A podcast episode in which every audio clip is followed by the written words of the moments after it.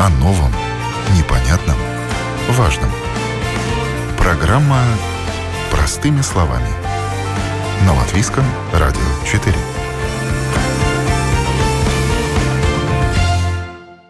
Доброе утро. В студии Юлия Петрик.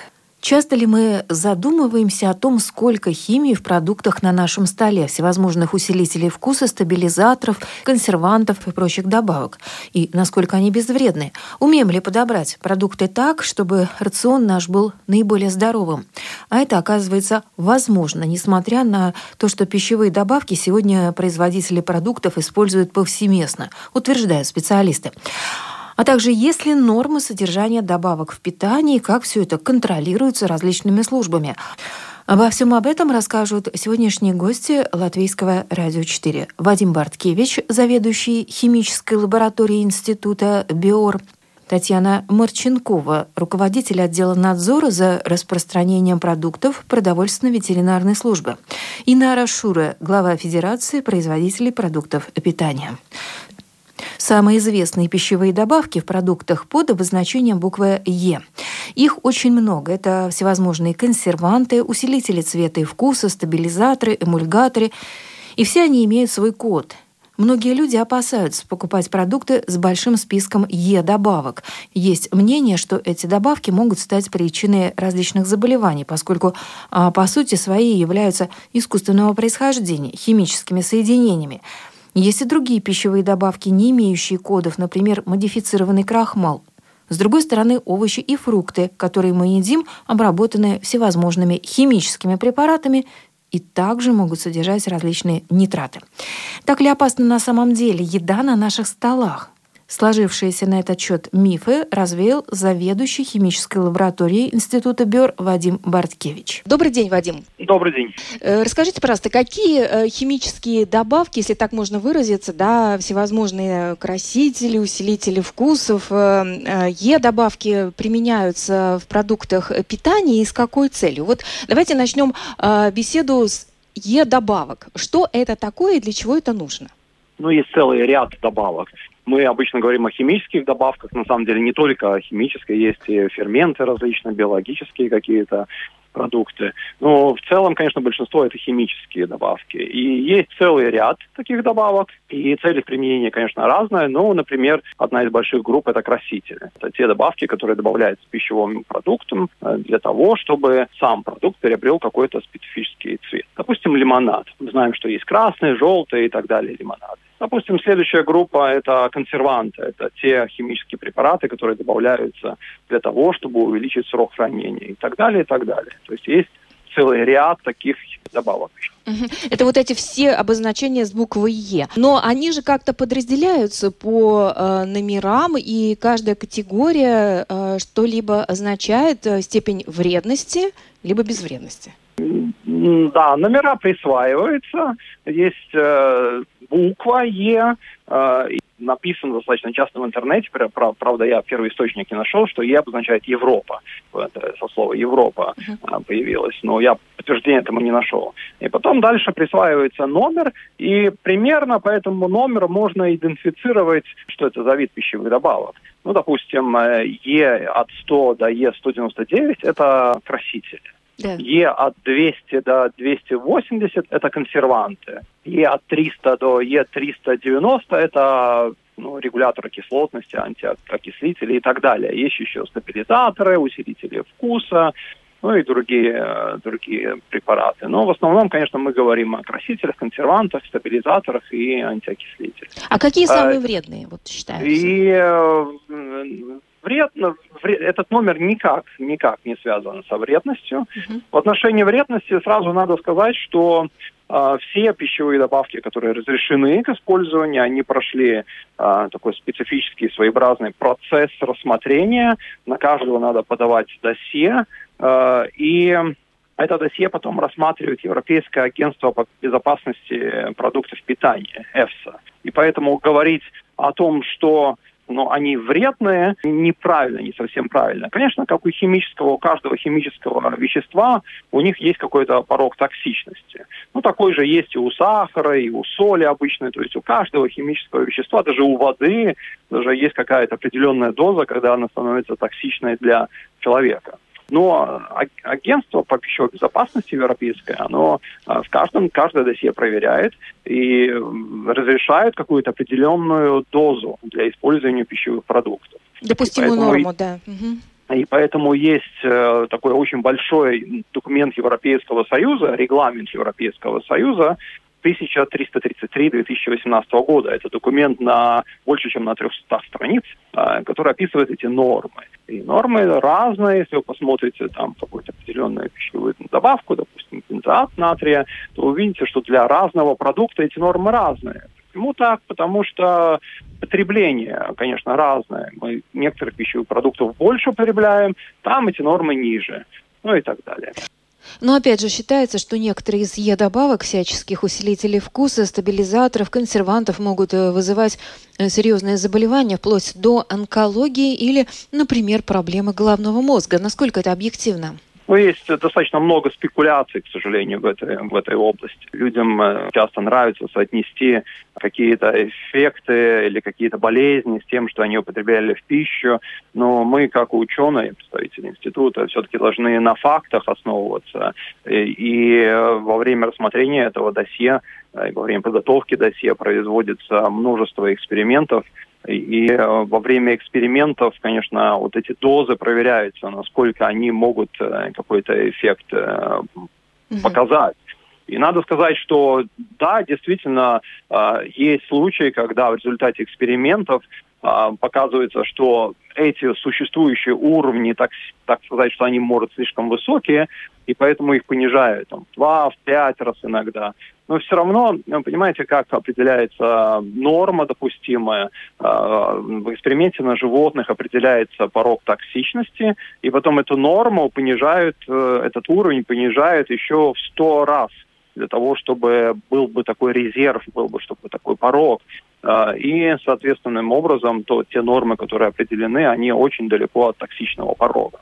Поэтому ну, я считаю, что нет основания для того, чтобы считать, что те уровни пищевых добавок, которые разрешены, что они э, могут вызывать какие-то токсичные явления. Да, один случай, допустим, со спартамом, о котором очень-очень много идет разговоров. Дело в том, что аспартам во время своего метаболизма может выделять метаболиты, которые токсичны для, для организма человека потенциально, но э, дозы, которые разрешены, они очень-очень незначительные, и этот метаболит находится в таких незначительных концентрациях, что все-таки в экспериментах показано, что он не вызывает никаких негативных явлений. То есть получается, что все э, вот эти добавки, они не являются первопричиной каких-либо серьезных заболеваний, потом выявленных у человека. Причина обычно какая-то другая, комплексная. То есть э, что Организм что человека, конечно же, очень сложен, и э, назвать однозначную причину, почему это заболевание появилось, из-за чего, очень тяжело, потому что пища – это один, один из факторов,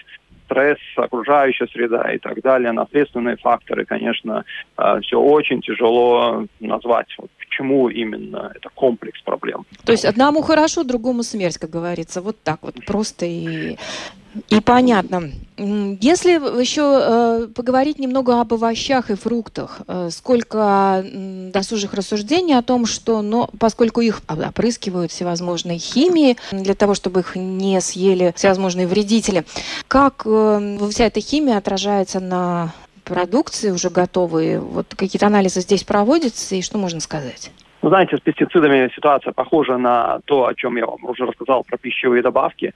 Во-первых, э, говоря о системе, следует рассказать о том, что все пестициды проходят определенный процесс э, утверждения, рассмотрения, авторизации. И во время этого процесса уже э, токсичности проверяются, конечно же.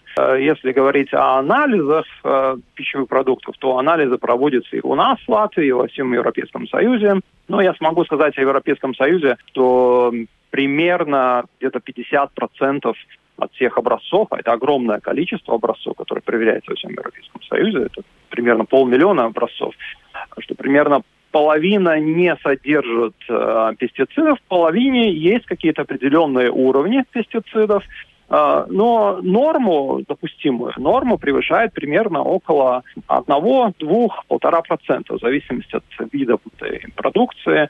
И опять-таки здесь я хочу напомнить о том, что такое норма, что такое максимально допустимая концентрация. То есть это порог токсичности, который еще уменьшен э, где-то в 100 раз примерно. Поэтому ну, я бы не хотел бы сказать, что те уровни пестицидов, которые мы находим, э, пищевых продуктах, что они могут вызвать какие-то негативные явления в организме человека. Приведу пример. В последнее время на фруктах, например, яблоках бывают наклейки с номерами. И считается, что это как раз код той химии, с помощью которой было э, выращено это яблоко или обработано. То есть по этому обозначению можно узнать, что же там внутри этого яблока. Ну, вы знаете, э, пестициды и употребление пестицидов является не только проблемой безопасности, но может быть и этической проблемой. Потому что мы, некоторые люди, они из этических соображений лучше покупают те продукты, которые выращены без пестицидов. Но если мы посмотрим э, со стороны безопасности, то нет никаких экспериментов, которые могли бы доказать, что употребление те уровни пестицидов, потенциально низкие уровни, которые мы можем найти в пищевых продуктах, то они каким-то образом отличаются от э, продуктов, которые выращены без э, использования пестицидов, то безопасность продукции каким-то образом различается. Поэтому, ну, каждый должен сам для себя делать выбор, как платить или не платить. Как же так получается? Одни овощи и фрукты были выращены в огороде без всякой химии, так сказать, экологически чистые, другие, напротив, на полях с применением сельхозхимии, гербицидов и пестицидов, а результат одинаковый, все полезно. Да, я хочу еще раз сказать, что их безопасность, их безопасность не отличается если этот продукт выращен с соблюдением всех норм и процедур Европейского Союза и проведены анализы, и содержание пестицидов не превышает максимально допустимые концентрации, то его безопасность не отличается. То есть мы ну, можем быть спокойны, что в принципе вся продукция, а, она более-менее безопасно. А, кстати, на что-то можно все-таки обратить внимание из продуктов питания? Ну, что, может быть, следовало бы так более с опаской употреблять? Может быть, в меньших количествах? Э, все-таки э, изучаете этот вопрос?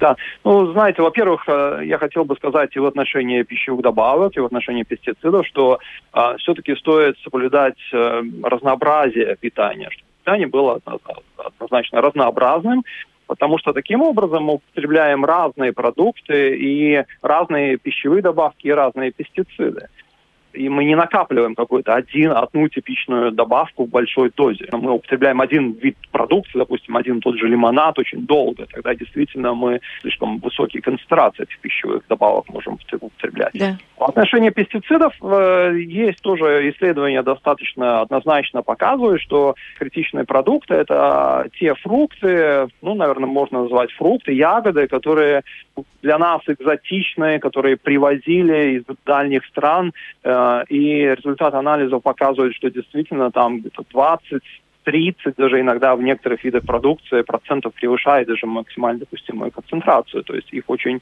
тяжело транспортировать, поэтому есть большая вероятность, что там добавляется достаточно много пестицидов. Чем дальше Поэтому... страна, тем больше риска, скажем так, да? Да, и экзотические продукты, которые редко покупают, которые, ну, есть отдельные стенды, это те, допустим, ягоды или фрукты, которые вы подходите, даже название иногда не знаете, потом надо приходите домой в интернете, ищете, как, их, как ими питаться.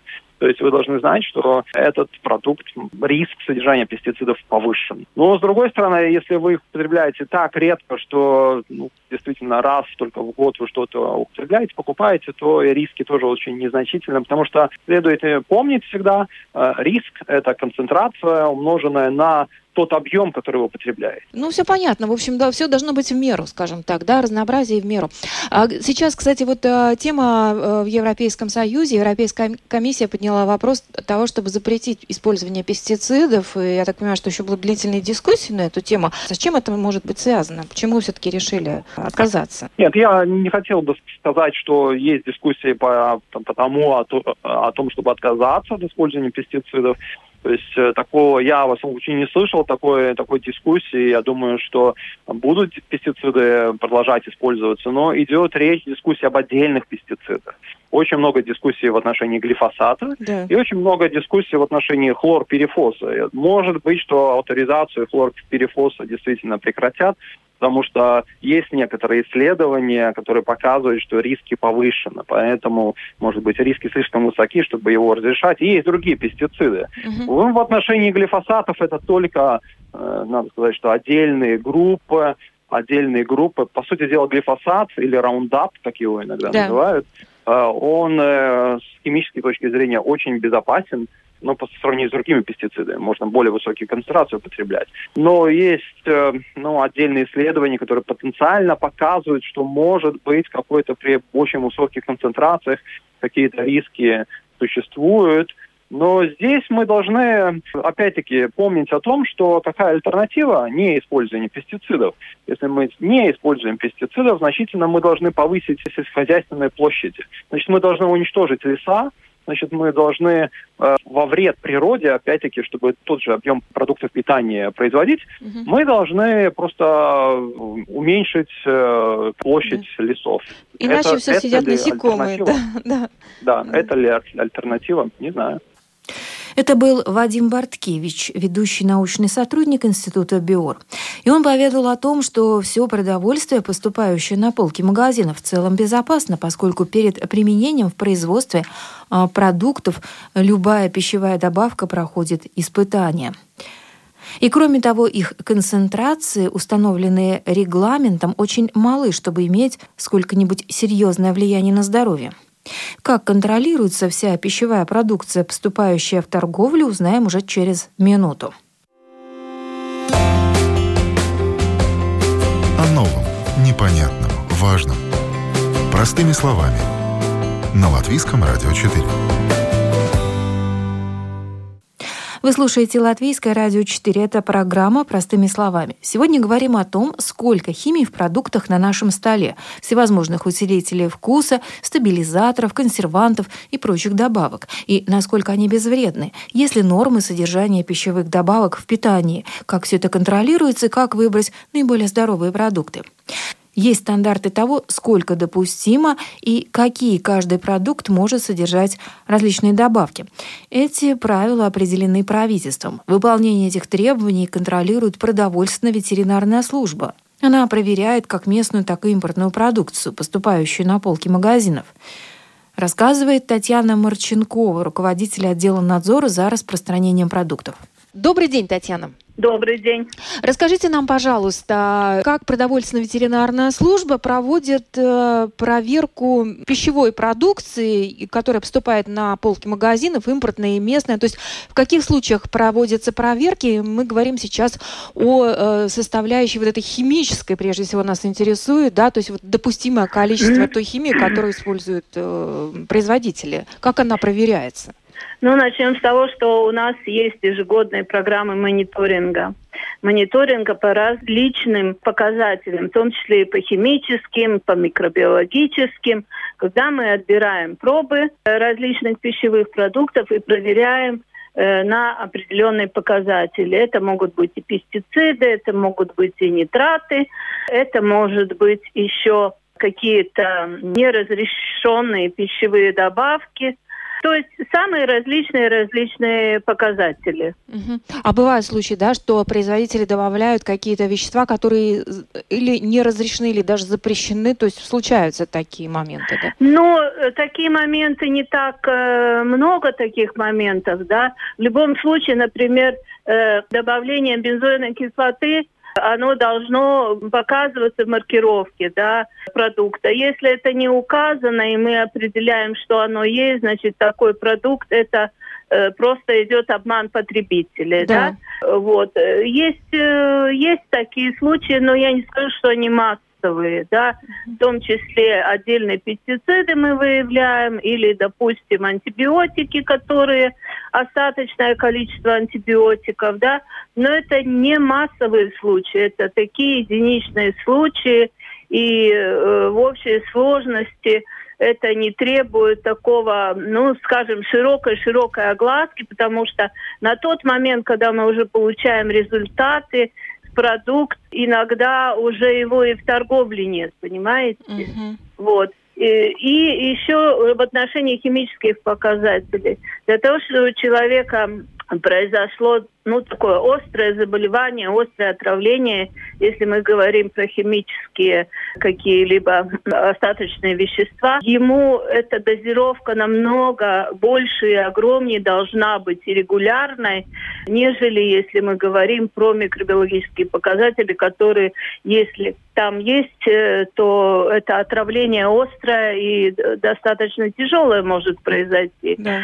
Поэтому в Европейском Союзе очень строгие нормы нормы именно для детского питания, да, и на различные остаточные вещества, и микробиологические показатели, очень строгие нормы.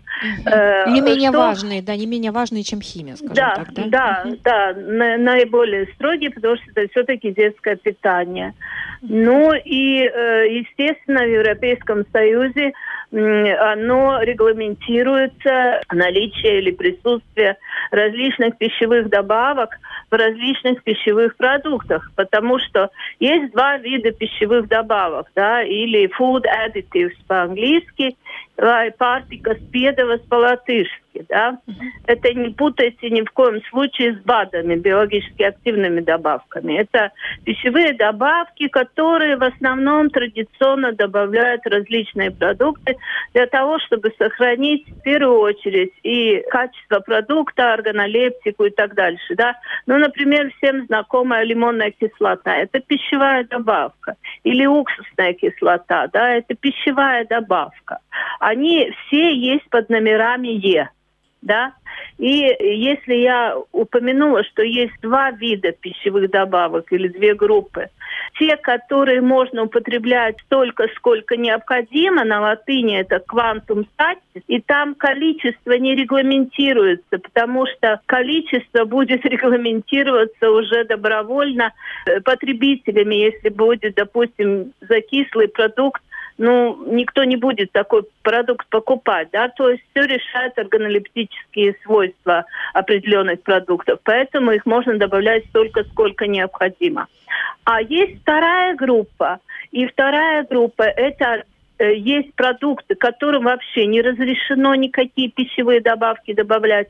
Я уже говорила про детское питание – Угу. Есть, э, есть э, группа пищевых продуктов, самые различные, там, молочные и так дальше, где тоже определенные пищевые добавки вообще тоже не разрешено или ограниченное количество и ограниченные виды только можно добавлять. Эти все вещи, они в свободном доступе, их можно найти. Есть такая база данных Европейского Союза, которая называется Food Additive да, то есть пищевые добавки. И там можно видеть, для каких продуктов, в каких количествах определенные пищевые добавки нормируются. Если она не записана для этого продукта, значит, она не разрешена для этого продукта. А, ну понятно. И вы это все проверяете, да? То, что мы и производитель должен всем, указать. Угу. Да, мы за всем этим следим, э, не только отбирая пробы, но и тогда, когда мы проверяем пищевые предприятия. Мы всегда смотрим технологическую документацию,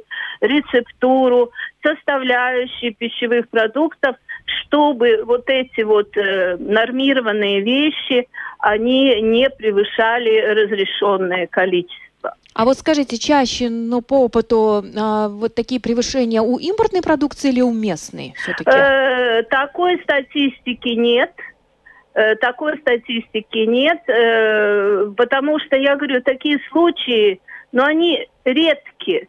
Поэтому, ну, я не знаю, там, какую статистику можно иметь. В основном добросовестные, да, можно сказать? Ну, так, э, вот. большинство предпринимателей добросовестные.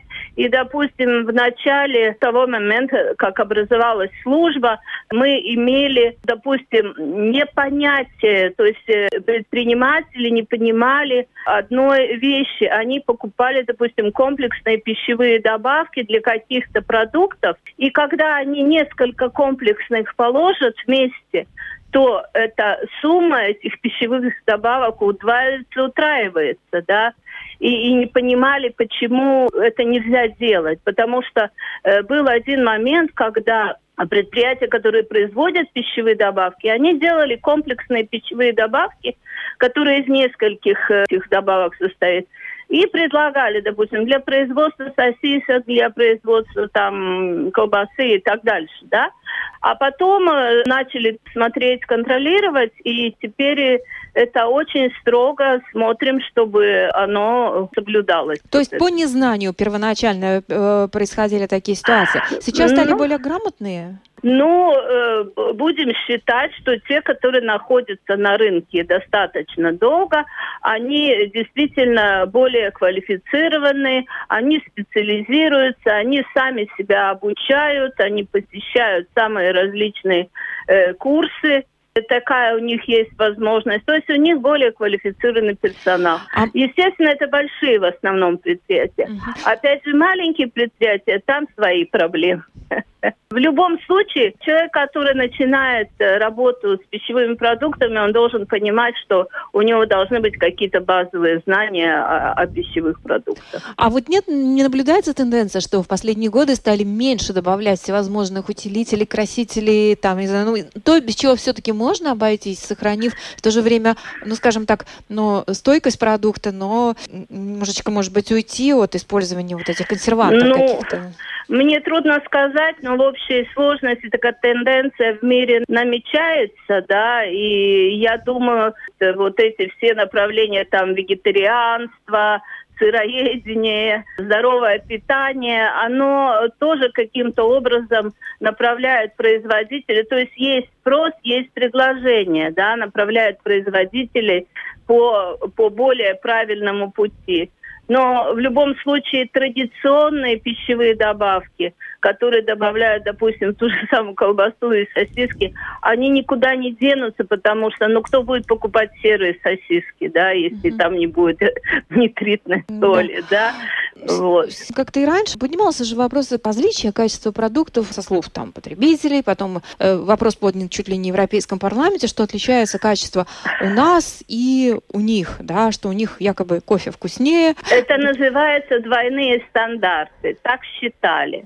И, и работа эта в Европейском Союзе проводится, отбираются пробы, и э, лаборатория пытается ну, найти эти различия, но надо понимать, что э, очень легко установить стандарты на свежие продукты, допустим, на яблоки, на капусту там, или еще что-то.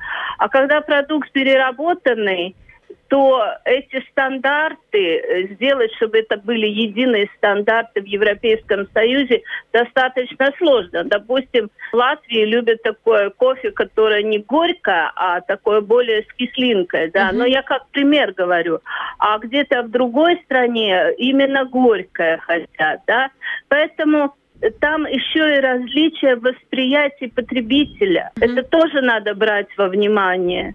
Поэтому сделать вот всех под одну гребенку это достаточно тяжелая работа. Это не так, как в свое время в Советском Союзе были единые государственные стандарты, которые распространялись на весь этот большой Советский Союз, да, и при том дефиците продуктов может быть, это было и правильно. Сейчас продукты самые разные. Рынок переполнен продуктами, да, и обработанными, и необработанными.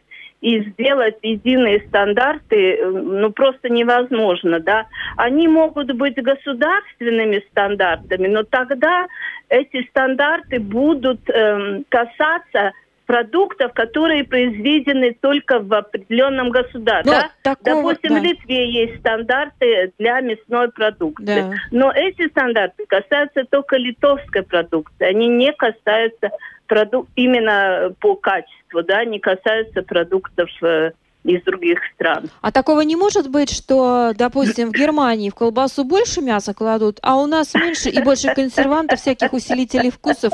Ну, вы понимаете, да, вкуса? Понимаете, вот в том-то и дело. нету стандарта, сколько в колбасу ложить мясо, да.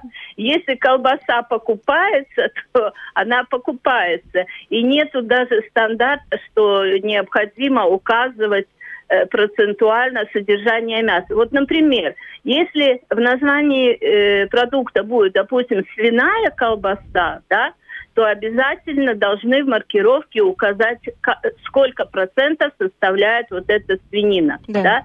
Вот. Если говяжья, то тоже сколько процентов говядина. Но если колбаса называется докторская, ну никто ж не будет указывать, сколько там процентов от доктора, да? Да, конечно.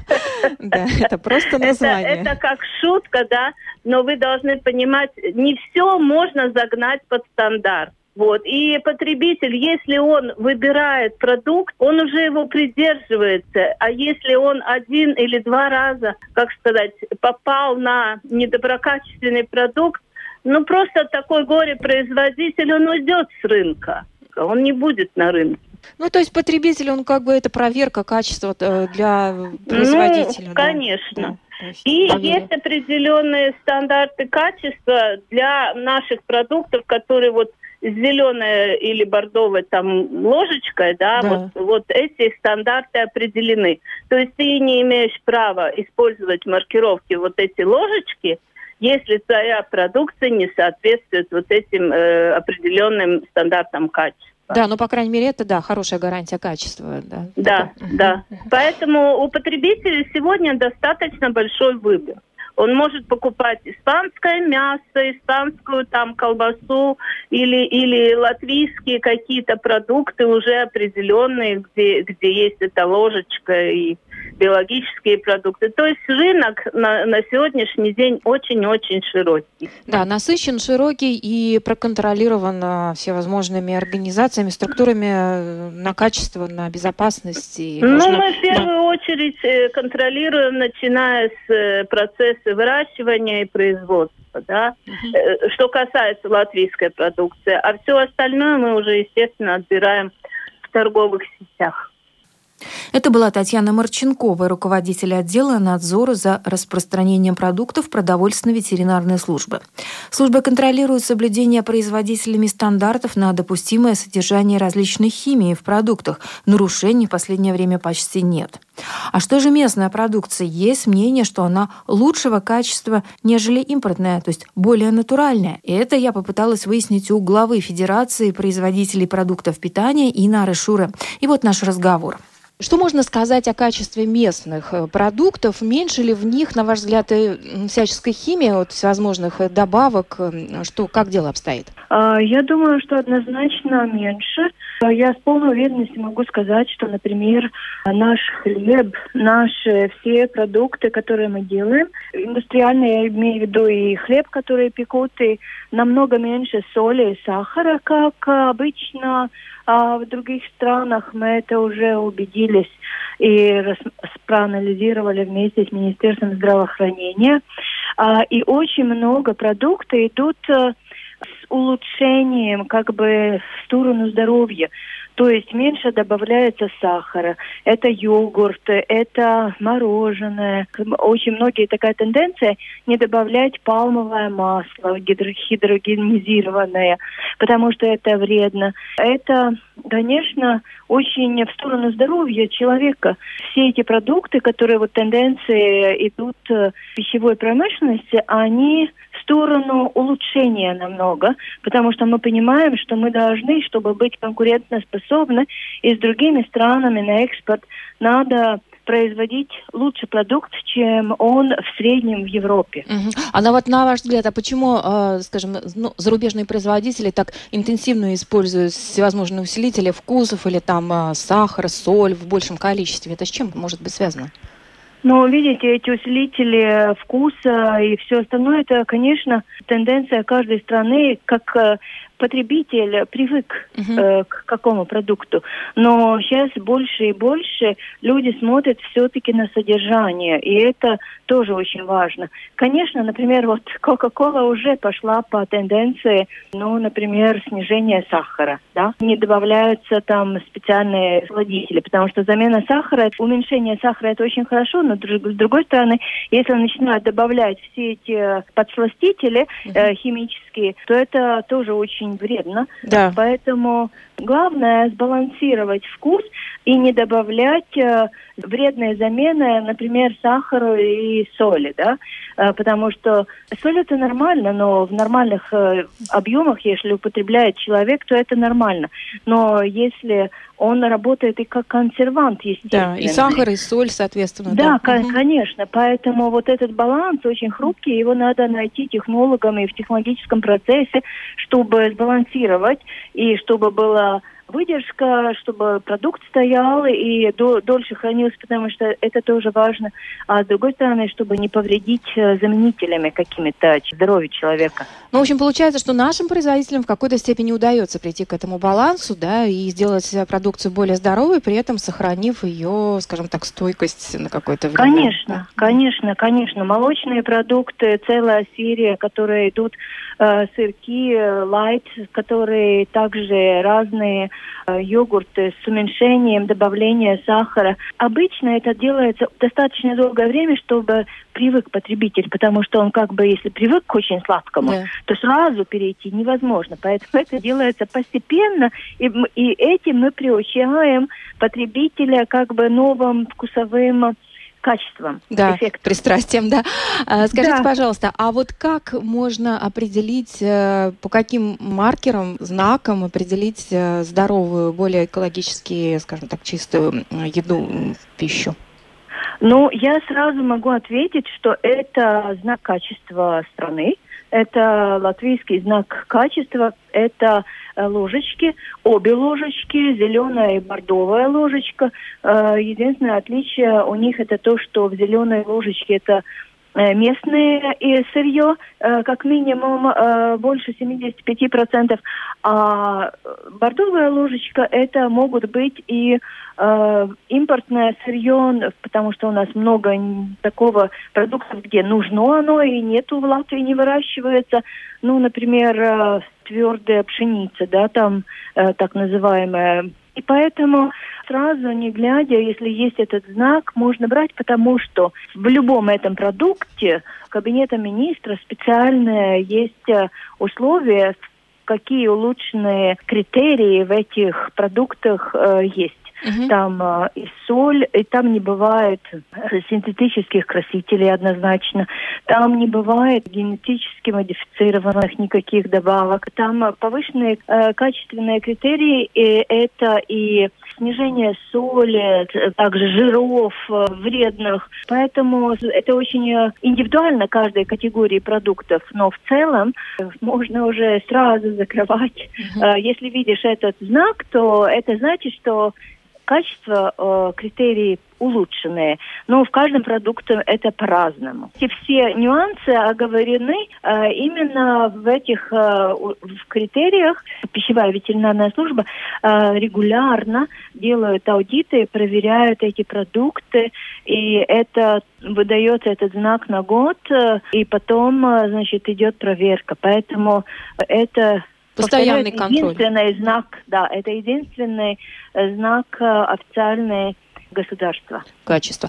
Э, вот да. это вот обозначение, оно на этикетке, его можно найти, да, при покупке да. какого-либо товара? Но есть и э, в пищевой службе, есть э, специальный список всех продуктов, регистр. Да. И там, если зайти на их страницу, можно посмотреть, какие продукты, потому что некоторые, которые недавно получены, они не успели еще упаковку поменять. Это надо какое-то время, чтобы старую использовать, а на новую уже поставить этот знак качества. Но это такие нюансы уже. Технически, да. Что касается продукции эко обозначения, а что можно о ней сказать? Это что-то похожее на ложечки бордовые и, и зеленые? А, вы знаете, я бы так параллели конкретный знак э, единства не, не, не давала бы, потому что это, ну, можно сказать, это европейский, можно знать знак, э, если говорить, то эко это специальные сырье, которое пользуется выращиванием биологическим uh-huh. э, и биологический подход. И это, конечно, там надо смотреть нюансы тоже каждого продукта, э, конкретно что там. Больше этот продукт, ну, например, э, есть целая линия молочных продуктов, да, это делает Тукума Пенс, и это экопродукт, э, но он с ложечками, но там написано наверху, что это, да, э, повышенное качество, там не только экологическое сырье, но и повышенные критерии качества. И это, и это как бы, ну, уже и вдвойне э, лучше для здоровья. Э, ну, такие целые линии есть, творог биологический, ну, предприятия над этим думают. И э, главное, чтобы хватило этого сырья, которое используется в этих продуктах. Да. А, да, более это тоже да. очень, очень важно, чтобы сельское хозяйство развивалось параллельно промышленности. Да, то есть в качественном направлении. В одну сторону, так скажем. Да, э, да, в унисон, чтобы, да, чтобы, да. чтобы, да, а, как бы ресурса хватало.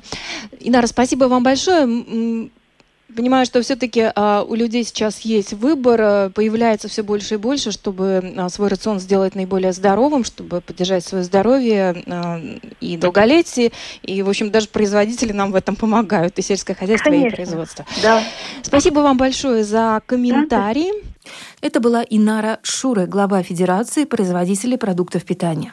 Итак, подводя итог всему сказанному, можно сделать вывод, что искусственные пищевые добавки используются повсеместно, и без них не обойтись. Но некоторые производители все-таки стремятся минимизировать их содержание. В то же время есть регламенты того, сколько может содержать каждый продукт тех или иных добавок, и все это строго контролируется. У нас продовольственно-ветеринарные службы. Ученые утверждают, что при допустимых концентрациях все эти добавки и нитраты в овощах не представляют опасности для здоровья но питание надо разнообразить. Это была программа «Простыми словами». Сегодня моими гостями были Вадим Барткевич, заведующий химической лабораторией Института БИОР, Татьяна Марченкова, руководитель отдела надзора за распространением продуктов продовольственно-ветеринарной службы, и Нара Шура, глава Федерации производителей продовольствия. Программу провела Юлия Петрик. О новом, непонятном важном. Простыми словами. На Латвийском радио 4.